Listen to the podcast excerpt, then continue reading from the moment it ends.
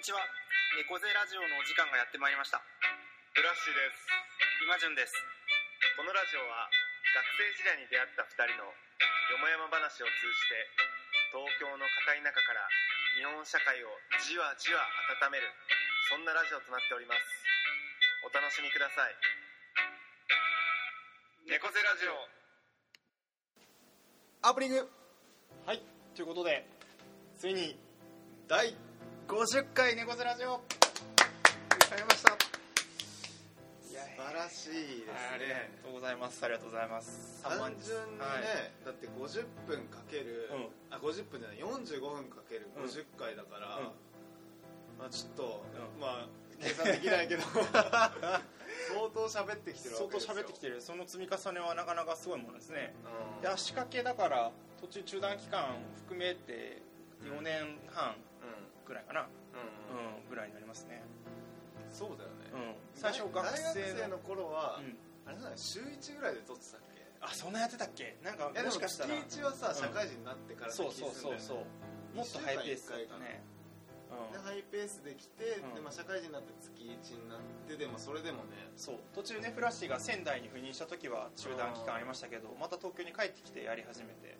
そういう意味だとあれかな？半々ぐらいなのかな学ああ生の時そうね。と社会前半後半。で社会人の最初の頃やってたけど途中やんなくなって多分まあ30何回ぐらいからがフラッシーが東京に戻ってきてなんじゃないかな。うんなるほど。うんね本当に。で今回あの50回記念に際してねいくつかのことをということあのやりますということを前回あの申し上げたと思うんですけども、あのいくつかのことをやっておりましてですねまず一つはあの今回の、まあ、この後紹介する特集コーナーであのアンケートを久々に実施しまして、まあね、僕らの秘密会議のはい、トークテーマをね皆さんにあの投票してもらうという形式でね。そうなんですよ。それもかなりの応募がありましたのでそちら後ほどご紹介していくということで,で、もう一つはですね「あの猫背ラジオ50回記念応援メッセージ」を実はですねあのいくつかの方に声をかけさせてもらってあの集めておりまして。そうお祝いメッセージをお願いしてもらうという、ね。そうそうそう。そうそうそう あのね僕らなんか50回になるんでお祝いしてくださいって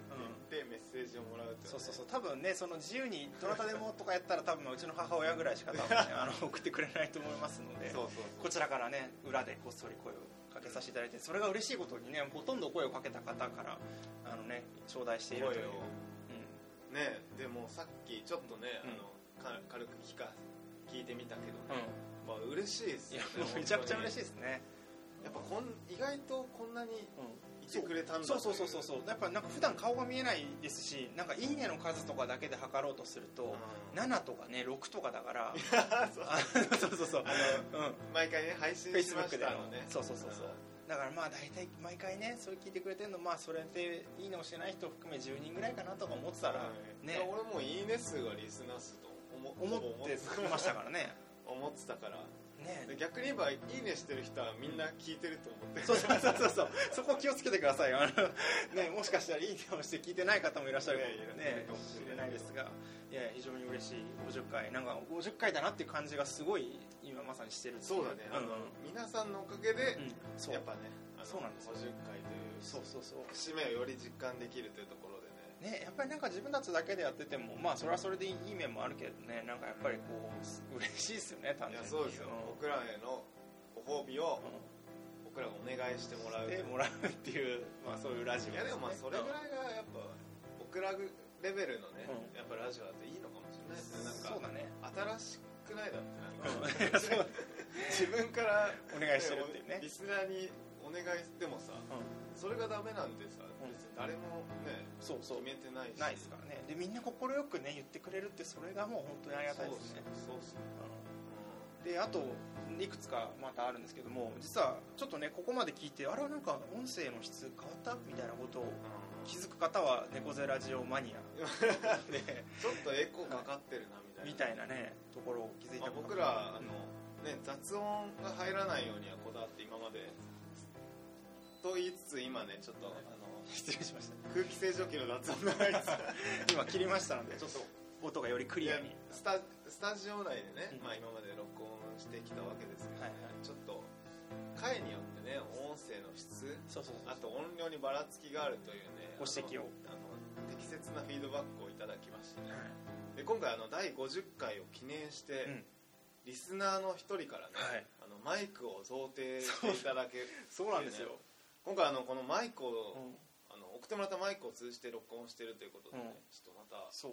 レベル上がりましたね。上がりましたねで今まではあの MacMacBook パソコンにノートパソコンに直接吹き込んでいたのでどうしても僕とフラッシーがこうずっと鏡ながら男2人で近顔を近づけながらやってたんですけど。本当その名の通り猫背ラジオだよね、そうそうそうそう二人とも猫背で、うマックに顔近づけてっていうね。そう怪しい二人だったんですけど それが今では自然なうん。カフェでの会話のような感じでこう椅子に座って特にね マイクを意識することなく話せているというちょっと身体的に変わってきてますね。そうそう今は、うん。あのマイクスタンドにマイクを立ててねうん。あの二人で椅子をねまあ向かいそのマイク挟んで向かい合ってねなんか気軽に喋ってるわけですけど、だいぶ変わったと思います。で送ってくださったシマピーさん本当にシマピーさんありがとうございます、そういう意味だと3つ新しいことをあね、そうだね。やってるそもう盛りだくさんですね。そうですよ。いでやあとねちょっと久しぶりにですけどもあの、まあ、50回記念ということもありましてあの第1回の猫背ラジオのちょっとオープニングだけちょっと聞いてみようかなっていうふうに思ってまして、うん。ちょっと今流してみましょうかね。ちょっと恥ずかしいですがやってみましょう。やってみましょうかちょっとね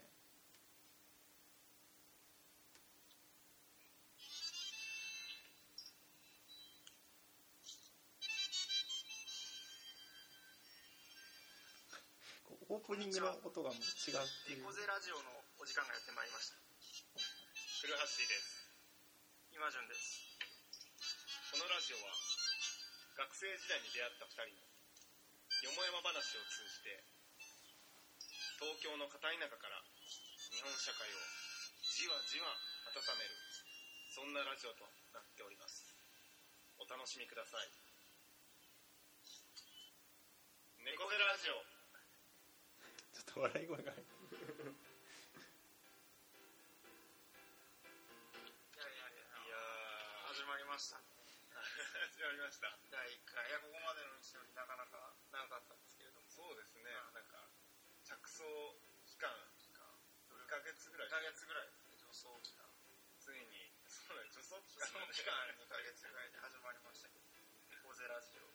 いやあれですよね。最初になんとなく僕は4月ぐらいにフラッシュにメッセージを送ってちょっとラジオやってみたいみたいな話をしたらやっぱフラッシュもその時考えてそうそうちょうどやりた。いなって思っててでその時はあのなんか普段オールナイトニッポン」っていうお笑い系のラジオを聞いてたので。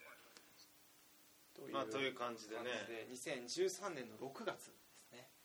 まあもうまさに大体5年前5年前ですねいろいろ違いますよねいろいろもうオープニングの曲がまずはか博士太郎。そうそうでそれに合わせた間合いでこう話してるっていう感じがあったり。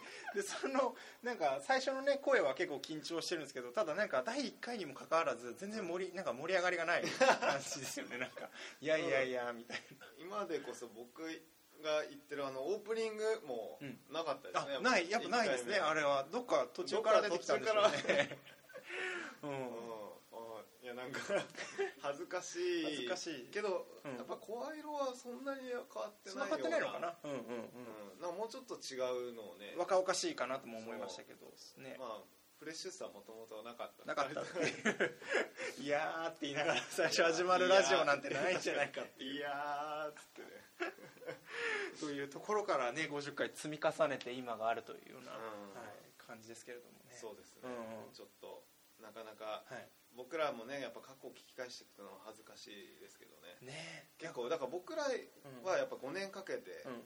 あのまあ撮ってきてるわけですけど、うん。リスナーの方によっては結構短期間で聞いてくださる方もいるみたいでなんかね。僕らよりね、うん。なんかなんか詳しいみたいな。そうそうそうそう、ね、だ例えばね第21回何の回とか言われても分かんないですからね。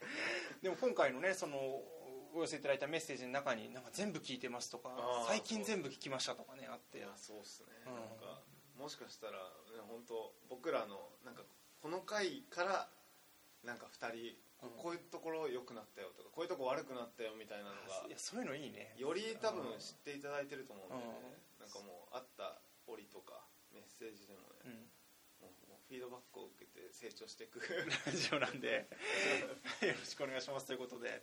でまあ早々にじゃあオープニングはあああとあれかあのね前回フェイスブックのあの投稿した時にあのねなんかあの珍しくね前回あのメッセージが2件ぐらいいただきまして、あの聞いてます戸田公園で出会って聞いてますっていう方とあとあのねサウナ用語もっと紹介してほしいですみたいなねあありましたねあのサウナ用ちょっとさあの後の方だ。とサウナ用語でははいないんですけど、うん。なんかあの前僕があの前の回で話したサウナ祭りにはいはいはい参加した時に、うん。もうなんかクロウトサウナの人が言ってましたね。そうあの敷地うん。って、あの静岡にあるうん。サウナがあって、うん。その敷地と池袋のレスタっていうところがメッカだと、うん。聖聖地だとうん。言っててで、まあ、ちょうどそのサウナ祭り行ったメンバーの,、はい。あの数人であの池袋のレスタあーでまた数人はその静岡の敷地にそれぞれうん 行ってちゃんと活動は続いてあるという。すごいねすごいサウナ部として。サウナ部として。あとね僕見せあれなんですけどこうサウナスタンプっていうのが LINE であるみたいですえあんの？そうなんですよ。こう「整った」とかあるあので本当だ。ぜひサウナ好きの皆さんはえこう今じゃ持ってんの？これ持ってるんですよ。LINE あんま使ってないですけどあの持ってるあマジか。うんそうそうそうちょっとはい。サウナーの方はぜひダウンロードということで。はい。ありがとうございます。こんなところで。猫背ラジオ50回おめでとうございます。二人の話の中には私にとって新しい発見がたくさんあって面白いです。これからもリスナーとして応援しています今順さん古橋さん猫背ラジオ50回おめでとうございます。いつもお二人の猫背なトークに温めてもらってます。もともとラジオは聞かなかった私なのですが猫背ラジオのおかげでラジオの魅力にはまり始めました。お悩み解決コーナーや公開収録もぜひぜひやっていただきたいです。これからも猫背ファンの一人として東京の片田舎から応援しているのでお体に気をつけて頑張ってください。ということで続きまして僕らの秘密会議、えーこのコーナーは片田舎から猫背な2人がこそこそ話す話題をリスナーの皆様に登聴していただいているという体でお送りするテーマトークです。猫背な2人にこそこそ話してほしいテーマも募集中です。はい。ということで。でこれいいですね。こうその声が入って猫背ラジオ紹介があって投票の結果があるってすごいラジオっぽい。確かにね。ラジオっぽい感じですね今回はねあの、まあ、オープニングでも話しましたけど、はい。あのまあ、僕とイマジンが2つずつうん。ちょっとあの、今話したいうん。テーマについて出してそれをみな皆さんの中で投票で1つ選んで、まあ、話すといったところではい。すということで。あそうかこう今まだリスナーの方は何が選ばれたか結果はまだ分かってないあそうかそうか。そう今から結果発表をしていきたいと思いますが。結果お願いします。じゃあまた下からいきましょうかね。4位から。はい、4位、えー名前をつけるということ私が挙げたんですけれど。も、はいはい。で同率です2位が、えー同率で片方が癖の解剖。もはい、う一つが依存。あということで第あ自動1位は的に37.5%の得票率を集めた趣味について。はい。趣味は何ですかと尋ねられた時あなたは何と答えるだろうか。一般的に個人が楽しみとしている事柄を答えること？ん？答える？答えることが多いだろうが。趣味という言葉にはどういうものに美しさや面白さを感じるかというその人の感覚のあり方。かっこ大事線。という意味合いもある、うん。ここでは趣味の意味を感覚のあり方まで拡張させ、普段テンプレートのように答える答えている趣味からさらに一歩踏み込んでこの言葉を捉えてみたいと、いいですね。大事線が感覚のあり方って言ってるんあそうそうそう。それはちょっとまず驚きというか。これままさに、あの暇と退屈の倫理学っていう本の、をちょうど今読んでてその本の中に、あそう書いてあるそう書いてあった。あそうかそうか。書いてなんか紹介されてて、で僕はハッとしたわけですよ、はいあそんな意味もあるんだ。確かに確かに。なんかまあ、特になんかエピソードがあるわけじゃないんだけど、ま、前々からなんかちょっと趣味話したいなっていうのはうん。なんかちょろっとイマジュンにも言ってたかもしれないんだけどうん。単純に趣味は何ですかって多分人生でうん。何回幾度となくされてる質問にうん。僕は今までななんて答えていいのかなんかねよくわかんなくて、うん。なんかぼちょっと考えすぎなのかもしれないんですけど、うん僕の中で趣味なんですかって聞かれるのと、うん。あなたってどういう人間ですかって聞かれるの、うん。なんかあんまり変わらないというかなんか結構自分のなんすかなスッと出てくるうん。なんかあの例えばすこういうあのフットサルですとか、はいはいあのバンドですとか、はいはい。音楽ですとかそういうのがあればいいんだけど、うん。な多分あのその辞書の意味がすごいしっくりきたのは僕は多分趣味感覚のあり方とはいはいはい捉えていてそれを多分一言でポンとうん。言えるちょっとまだボキャブラリーというか多分練り上げたものがないのでいつもちょっと困ってたと、なるほど。うんということでで実はですねそのコメント今回そのアンケートの回答だけではなくコメントもですねかなりいただいておりまして、でそれも結構熱いあの長いコメントが本当に多くて、非常にこう読み応えがあって面白いなと思う。のでちょっとそれをいくつかご紹介して、そうですね。あの今回はちょっと趣味に限ってのコメントなんですけどもあの趣味以外の3つに関してもすごい嬉しいコメントがあったのでそれをまたちょっとねどっかであのご紹介したいなと思いますので、まず趣味に関して答え方に幅があり相手の意図を考える質問でよく返答に悩むからです。とかですね。あと今日まさにあなたの趣味は何ですかという質問を受けこのテーマでお二人がどう話されるか気になったため。とかですね。あと職業柄なのか趣味は何ですかとよく尋ねられます。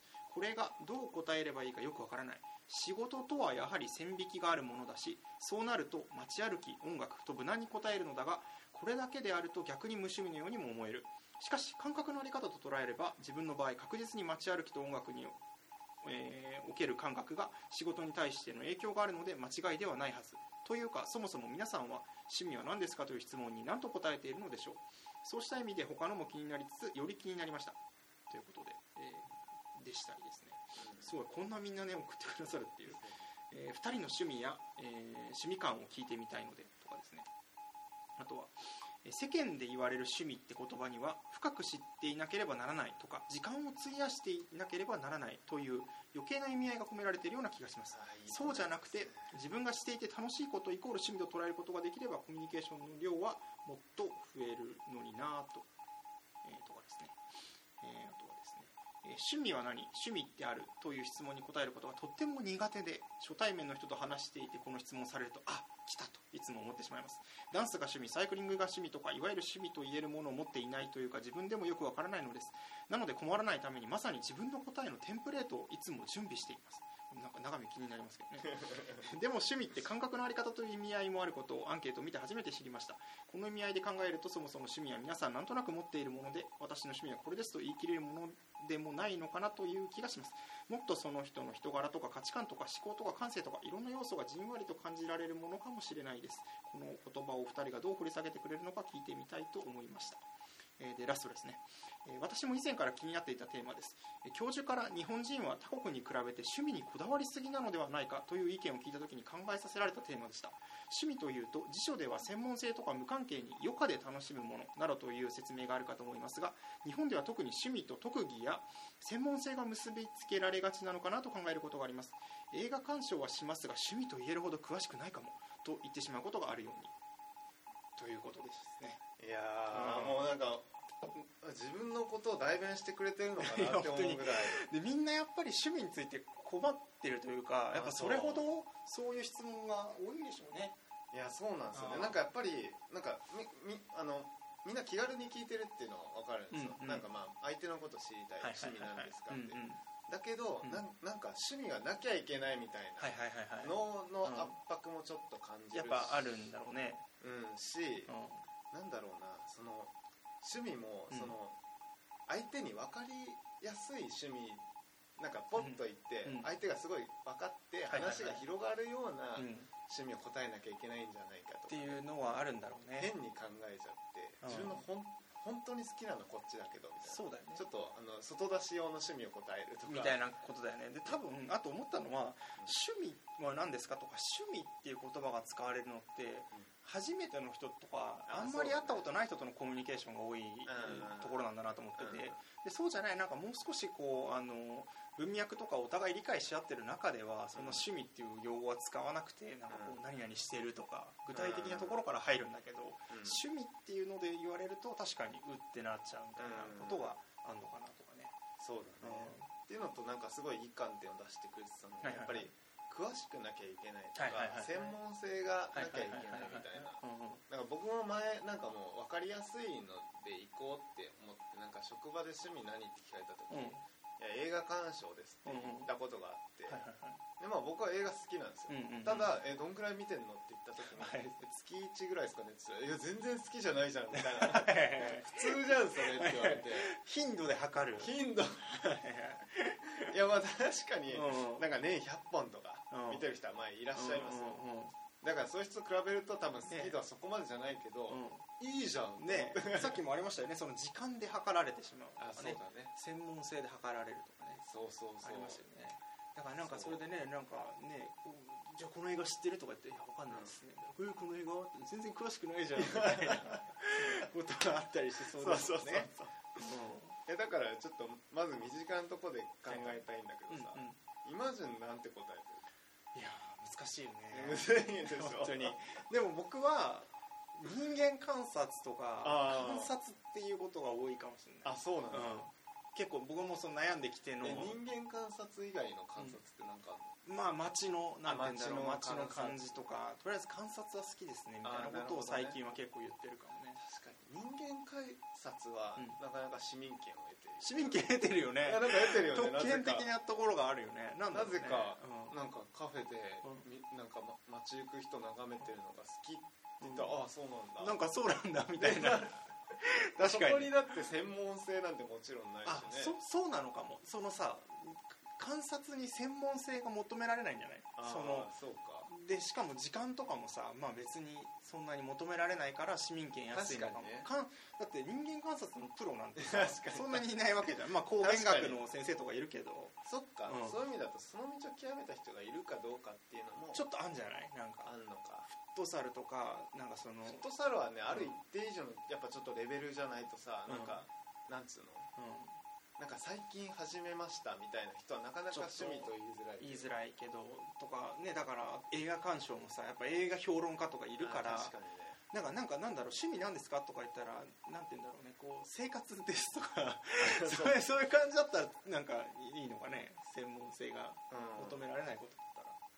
いやだから、あのね趣味なんですかの時にさ、うん。なんかあのなんか例えばベンチでぼーっとして座って例えば深呼吸することですとか、うん。空をなんかぼんやりと見ることですとかさ、言う人いないじゃん、うんそうだよね。あんまいないよねいても全然いいと思う、いいいよね。うん。全然いいじゃん、うん。で散歩とかうん。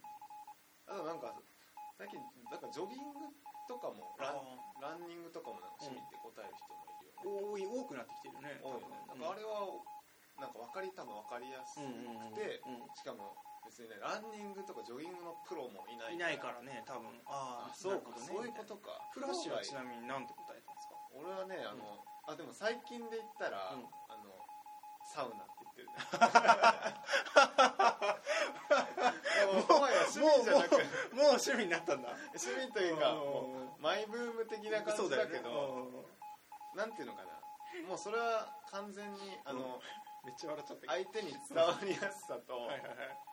あとはあのエピソードトークができるっていうのはありますね。やっぱサウナ祭りに行ってっていうとこはいはいはいはいはいっていうところ。なるほでそれまでは、うん。あの即興ラップ鑑賞ですって言ってあたはいはいはいはいあじゃあフラッシュの中で結構こうマイブーム的なその時に一番なんかこうハマってることみたいなそうだね感じなのかもね。うん、なんか、僕はだからあのもうテンプレなんですよ。なんかもうだうんから相手になんか伝えられる、まあ、ラ即興ラップ鑑賞は別に伝わりにくいけど、うんうん。その後せなんか追加で説明できてなんか広がっていけるうんうんうん。話題っていう意味で答えていて。なるほどなるほど。ななんかそういう意味で多分マイブームうんうんうん。を出したのかね、なるほどなるほど。そうか。うん。確かにね広がっていくかどうかってね割となんかその後のコミュニケーションにおいてうん。大事な観点かもしれないですねであとなんか、さい最初にの話に戻るけどさ、うん。ななんなんだよね。なんかもうその趣味がうん。なんかなくちゃいけないみたいなさちょっとしたうん。圧迫感みたいなのって、うん。なんかあのえ好きなことないのっていうかうん。なんか没頭できることうん。ないのみたいな、うんなんかそういうなんつうのかな。ざなんかそう言われてるような罪悪感みたいなのを、ね切迫感とか罪悪感そうそうそうそう、うん。あれは何なんだろうね。うんっていうのはなんかあのその、うん。まあ暇と退屈の倫理学の本じゃないけど、国分光一郎さんそう国分はい光一郎さんの、なんかやっぱまあ昨今昨今というかまあ、うんうん。あのまあ、先進国しかり、まあ、日本のようななんかあの食べてく生きることには最低限生きることには困らないような国は、まあ、あのいかにその生み出した暇な時間というかあの自由時間で自分のなんかぼ没頭できる、まあ、趣味なり気晴らしなり、まあ、な何かをなんか見つけられることがなんか自分の性をまあ充足させる、まあ、一つのまあ手段というかだってままあ、そういう話があった時になんかその結局ななんだろうその空いた時間でじゃああなたは何してるの？っていうなんか趣味って何？っていうのはさ、うんうん。そのなんか自分のなんか大きく捉えるとなんか自分の人生をうん。充実させてるもの何みたいな。感じだよね。感じにも聞こえてきてちょっとうってなっちゃうんだよね、そうだよねってなるとあ俺そんなもんあんのかなみたいな。うんね、で最近そのなんか一つの思考のこう癖として起源をたどるってことをちょっと僕の中で個人的にチャレンジしてるんだけど、うん。その趣趣味は何ですかって質問ってどれ日本だとどれくらいの時代から出てきたんだろうね。ああなるほどね、でも最近なん最近気なのかね。するけどね。ね想像するになんか江戸時代とかはなかっただろうなとか。だからあれじゃんやっぱりその仕事とさうん。休日がさ明確にやっぱ分けられるように分けられてなってからなんだうんうんろうね、うん。そうだよね。多分それから出てきたものだよね趣味ってで、うん。結構まあ今でこそ変わってきてるけど、うん。なんかやっぱり仕事は仕事うん。であってでまあ家庭含めその余暇の時間でがなんか自分の人生をさ、うん。なんかじゅなんか充足させていくことに費やす時間みたいはいな感じのそのねに二元化というかうん。で捉えてきたまあ節があるからまあなんかそういう時から始まってったのかね。そうだよね。だから考えるとねたかだか趣味の歴史って日本においては多分200年とかうん。そんなぐらいなんじゃないかっていう、うん。そんなに昔からずっとあるものではないような気もして、うん。そうだね、んうんうんうんっていうのとなんか、そうだね。あとはその趣味も、うん。そういうなんかさなんかその、まあ、フットサルとかさ、はいはい例えばピアノとかさ、はいそういうなんか何かを、まあ、すすることじゃん、うん。そあのだけどさっきのなんつうのかな。か感覚のあり方っていううん。あの定義で捉えると、うん。まあそのそのすることというよりは、うん。なんグか感じること、みたそうそう。そう、感じることの意味合いというか、うん。だから何をしてても、うん。なんかこういうことを感じるのがうん。好きとか、うん。でもいいと思うんだよね。そうだよね。なんか食べ物に食べてる時にその食べ物を本当になんか美味しく味わいながらうん食べれてる時がうん。好きとか。確かに。だから質問変えたらいいのかもね。なんかどういう時が幸せですかとかあー。なんかなんかいやそうそうそう。んだからんん。でもそれをね初対面の人にさ 言いにくいか。言いにくいじゃん。そうなんかかあなたはどう 何してる時幸せ？ですかちょっと確かに。なんだろう。ちょっと宗教的な感じになっちゃうね。なんでだろうねでも俺はなんかすごいスッキリしたの。は多分今までそっちの意味でうん。多分受け取っちゃってたんだよ。do, doing そうあのそうあ doing を求められてるんだけど、なんかもう気軽な doing を求めはいはいはい。求められてんだけど、うん。何をやってる時あなたは幸せを感じますかみたいななんかすごい重たい質問のようにやあっぱ捉えてしまって、うん。っていう。うん。でちょっとすぐ出せなさそうだから、うんうんサウナですとか。ああ すぐ伝わりやすそうな。そうか。そう考えると分かんないけどすごい事前策としてなんか最近なんかハマってることとかってなんなんすかみたいな、うん。最近みたいにちょっと時間を区切っちゃうことによってうん。なんかそのあライトさを作るとかあそうだね。いうことはあるのかね。だから俺結構あのマイブーム何って聞くの結構好きああなそうなるほどね。確かに。そうそうそう。でなんかそういうところからその人のなんて言うんだろうそのあそうだビーイねングが分かってくるっていうような感じがあるのかもしれないね。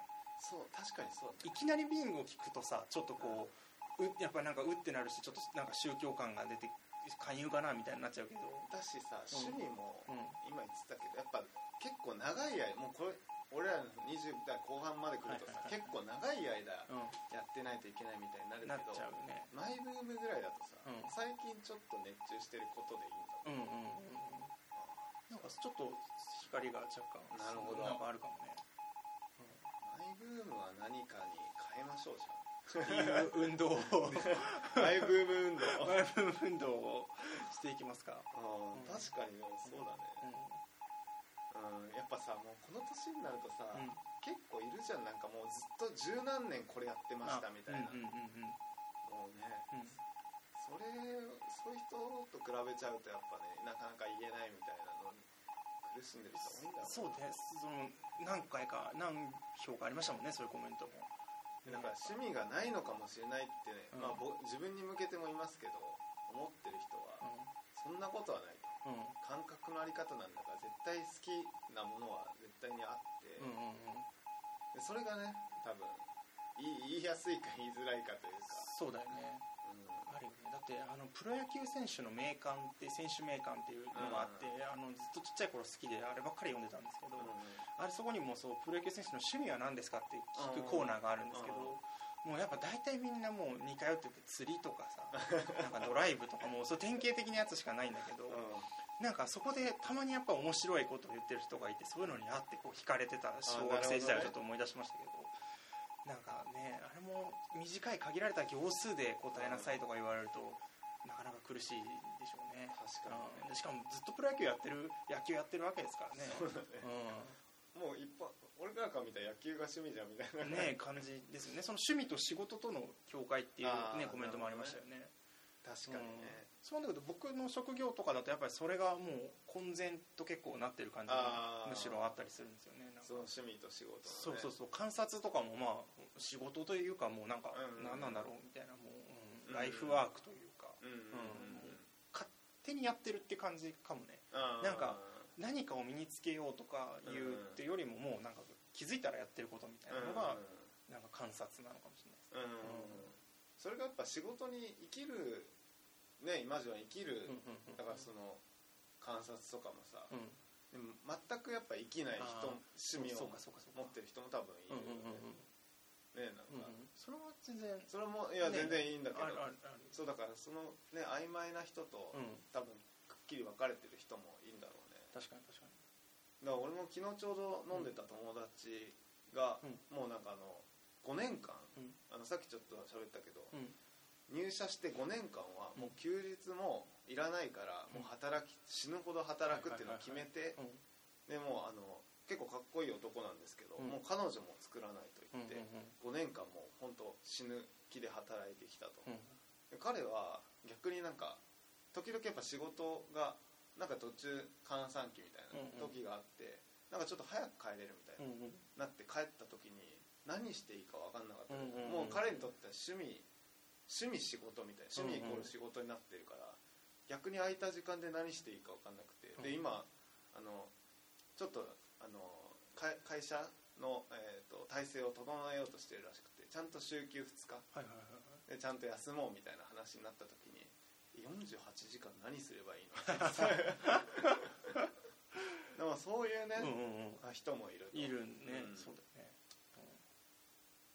そうだよね。だからわかんないけど農業とかこうずっとまあ農作業とかやってて、まあ、その農業やる中でいろんな楽しみがあったりするとなんかあえてこう趣味とかってうん。なんかなないんじゃないかなというか、だここで言う趣味って、うん。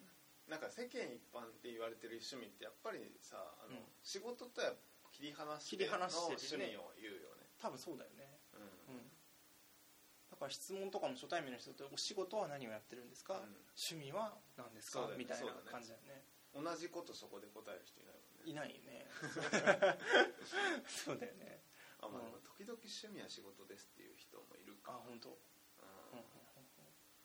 あでもだいぶすっきりしたな、うん。うん、ちょっと趣味の解像度がちょっと上がってきたというかだ次からね。ねマイブーム運動を起こして起こして。初対面の人にはね、そうだね。うんだから本当にコミュニケーション取れてる人とはなんかあんま趣味なんですかって言わないもんねそもそも。言わないね、うん。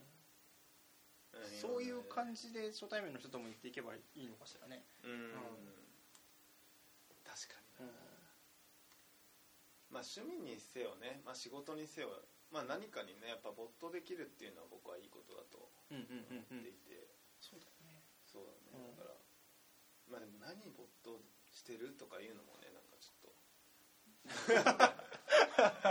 なんだろうねなんか。なかなかちょっと。なんかちょっと言いづらい感じですかね、うん、ちょっとうってなるよねなんか。そうで趣味がまたちょっとこうちょっとあれになるけどその趣味がどうどういう趣味だ、まあ、いい悪いっていうのはないけどその外から与えられたものなのか自発的、まあ、自発的っつうのもうんあれですけど、なんかその違いも若干あるような気がしてて、なんだろうその趣味なんか作らなきゃとか空いた時間でなんかしなきゃって言ってわかんないこう体を鍛えたりとか、うん。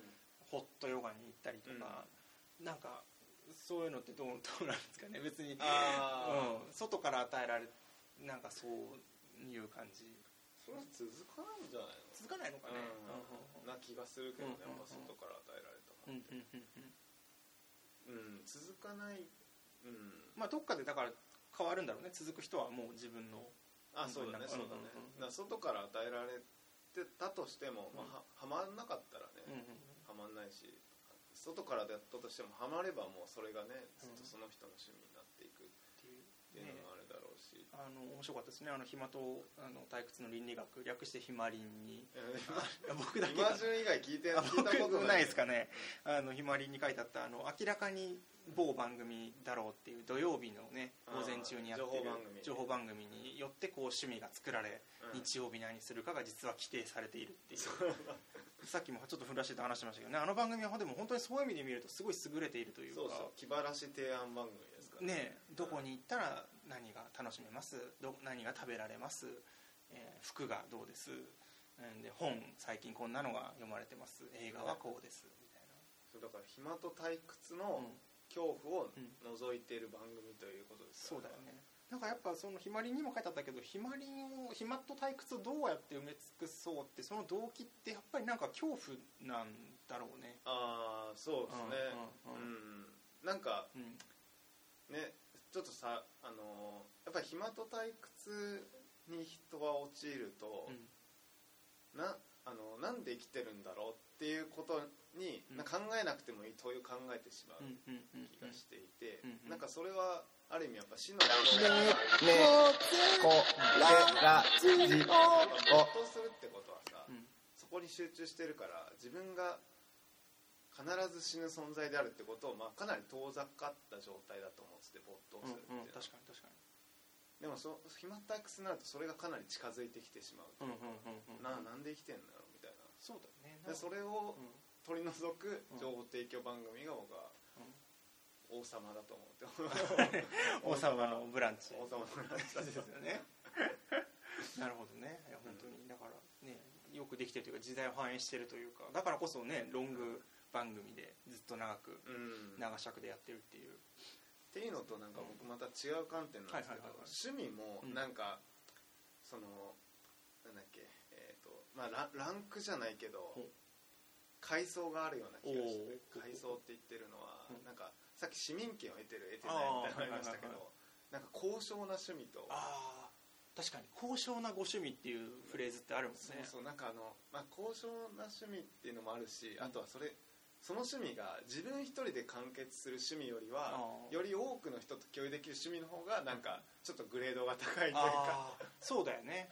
なんか例えばうなんか即興ラップ鑑賞って俺言った時に、うん。でも言っちゃえばそれただ YouTube で俺ラップの動画見てるだけだはいはいはいうん。でもそれよりはさなんかあの例えばと友達とキャンプ行くとはいかさあのみんなでスポーツ野球すると。の方がなんかみんなで楽しさを共有しているあ感じがして、うん。なんか一人で YouTube ラップ見てるよりなんかちょっとグレード高いように聞こえない？あなるほどなるほど。確かにね。うん。複数でやってるみたいな。そういうのでも言いやすい言いにくいっていうのはあるんだろうね。確かに。でそれとあとそのどれだけみんなに知られてるか知られてないかっていう観点で言うとでも最近思うのはその知られてないなんかニッチな趣味とかなんかだけどすごいこう偏愛を持ってその人が接してるみたいなものがなんか結構取り上げられたりそういう人たちがだからまあ市民権を得てるというか、なんか偏愛が世界を結構こう救ったりするんじゃないかってことも思ったりしててなんか偏愛に対してニッチな偏愛に対して割と寛容になってきたりそこに光を当てるようになってきてる時代だなっていうのをちょっと最近はうん。思ったりしてますね。確かに、うんうんなるほど、うなんか結構バーッと、んそうねなんか取り留めもなくいろんな方向で話してしまいましたけど。うん。うん。ちょっとね票を入れてくださった方に新しいうん。もし気づきがあれば嬉しいですけど。ねまたこれを聞いてぜひねなんか思ったことをそうですね。ね寄せてくだされば嬉しいですが。そうですね。うん。とりあえず運動。していただきましょう はい。ありがとうございます猫ズラジオをお聞きの皆さんこんばんは。意外と遊べる日のマガジン DJ 渡辺です。2016年にですね。今田さんと「そういえばさ」あの出版記念イベントでお知り合いになりまして年末12月第37回の時ですね。ゲストとしてまだ行っていただきました。この時まだ僕この世界の片隅で見てなくてですね全くオープニングトーク絡めなかったんですが去年見ました。世界と片隅クレート広島サイト戦闘機などのね対比とかすごい語りたい。またぜひ読んでください。それではこれからも頑張って、えー100回200回と続けていっていただくことを楽しみにしてます。それではさようなら。今潤さん古橋さんご無沙汰しております。気仙沼の志田敦です、えー2014年に僕がレンコゼラジオに出させていただきまして、えーそれから4年ということで昨日のことのようにいや昨日のことは言い過ぎましたね。先月ぐらいのことのように思い出されます、えー僕は今地元気仙沼に帰ってきまして、えー地元のラジオ局ラジオ気仙沼で、えー毎週水曜日の夕方2時間生放送の番組を持たせていただいております、えそれもこれも猫背ラジオに、え出させていただいたことが全てでございます。はい。ということでこれからもゆるく続けていってください。楽しみにしています。また呼んでください。しだちでした。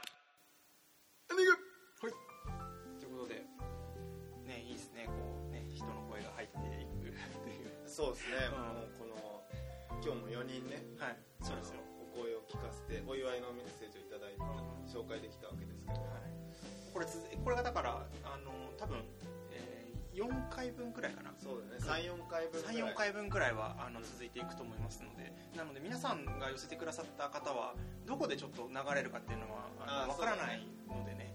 あの全部聞いて全部聞いてくださいっていう 感じなんですけれども。そういう意味だとね、うん。そうで普通のラジオってさ、うん。こういう記念だったらさ、うもういただいたこういうメッセージは同じ回でねんもうすぐね。全部バーッと紹介するんですけど僕らは小出しにす小る出しにするのでね。523回ぐらいまではね、50回おめでとうのお祝いがそうそうそうそうそう。流れるという感じになるのでまあねお許しいただいやーなんかこんなに楽しいんだったら、あれですねもうなんか次100回まで待てないですねねえちょっと。6070でもややりたいぐらいの。10回ごとにねやりたい感じですけど。うん。そうだよね。だって単純に月1でやっていくってなったらさ、4年後ですからね。また次100す回ごいことですよ。もうね33歳ぐらいですよ。やばい、ね、我々は。しかも4年後ってちょっと遠いな。またこだこの盛り上がりを見せられるのは4年後なんですよ。このオリンピックみたいな。確かに4年に1回。うんうんうんうんでそうだあの並行してですねあの、まあ、50回ってこともあってなのかあの珍しくあのリクエストというかお問い合わせも2件ほどいただいておりましてちょっと今回ではご紹介あの、ね、その内容に踏み込むことはできなかったのでちょっと簡単にご紹介だけして、はい。次回以降どこかで必ずやるという。ことでえ一つはえラジオネームペコさんからいただいております。えいつも楽しく聞いています。いくつかの言葉を定義していただきたくてリクエストをさせていただきました。え僕らの猫背辞書芸術家はみ出すこと自由クリエイティブを定義してください。よろしくお願いします。ありがとうございます。ます。ね。芸術については第1回であったり、えークリエイティブについては第25回かな。言葉についてのことでやったりちょっと触れてはいるんですけどなんか自由とかねはみ出すとかその辺ちょっと面白そうだなう。ん。自由はうんぜひちょっと定義してみたいですね、いいい感じの抽象度で。抽象度が高いですから、うんだって美についてやって愛についてやってそうそう。ねもうかなり。愛美自由です。ラブ。フリーダムですから。ですよね。抽象的なところをちょっと攻めていきたいと思います。ありがとうございます。で続いてラジオネームウィリアムさん、えー50回おめでとうございます。初めてリクエストします、えーウィリアム・ブレイクの詩「えー無垢の予兆」の冒頭部分を猫背ラジオ的に訳してくれませんか？思い切り訳してほしいです。よろしくお願いします。ということでついに翻訳のお依頼が依頼も来ましたよ。いいですね。ん。なんか谷川俊太郎さんのようなうん。なんか仕事が舞い込んで。きましたね。うんいいですね。だから思いっきり僕ら流に訳していいよ。そう。でこれとってもねあのちょっと僕読みましたけどいいので。あそうだうんうん。あのなんかね猫背ラジオ多分受けてくださってるというか、適当になんかこれがとか言うんじゃなくて猫背ラジオ聞いてる方ですよ確実に。さすがです。あのどっかで僕らの歌のコーナーでね紹介していきたいと思います、うん。うん。やっていきましょう。ありがとうございます。ということでなんか50回こう、ね、皆さんの愛にあふれたあはい。の50回ですけども。そうですね。はい。いやーどうどうなんでしょうね、うん。なんか僕らはまあもちろん嬉しいそうそうそうそうそう。他のリスナーの方も、うん。もしかしたら、うん。あれこれ聞いてるの自分だけなんじゃないかって思ってらっしゃる方がいたとしたら、うん。あ意外とうん。私も孤独じゃなかったんだ 確かにリスナーの孤独も解消していくリスナーの孤っていう独も解消されてるかもしれないね。私変なんじゃないかって思ってる人もしかしたら、いたかもしれないですけど違いますというね。であとねあの今回その声かけさせてもらった人たちは僕らで勝手に選んだんですけどいや私声かけられてないんだけど毎回聞いてるのに声かかってないんだけどっていう方はあの本当にねメッセージいただけたら。そうですね、うん。あのちなみに僕らがあの声かけさせていただいたのは単純に Facebook で「いいね」を押してくださってある方というあの基準で選ばせていただいてるんで、そうなんです。あのぜひ「いいね」もしくは直接いただけれね。そうそうそういう方がいたらむしろ嬉しいですよね。ば確かに。ねもうだってちょ別に Facebook からね聞きに来てるだけじゃないと思うんですからね。直接来てくださってる方もいらっしゃるかもしれないので、ぜひとい。うことで伝説の回になりそうですねこれですかやばい。最後また自画自賛で終わるってい。うまた例のご多分に漏れずな感じい。やでも一応やっぱ仕掛けとしては、うん過去最高やっぱちょっとねい。ろい。ろい。ろんなリスナーの方の力添えで盛り上がった回になったん51回から平常運転に戻っていくちょっと落差にびっくりされてでもしばらくあの皆さんの声があるのでねあ確かに確かに。その雰囲気は戻っていけるかと思います、ということで、えー第50回猫背ラジオここまでお送りしてきたのはラッシーと今順でした。また来月。バイバーイ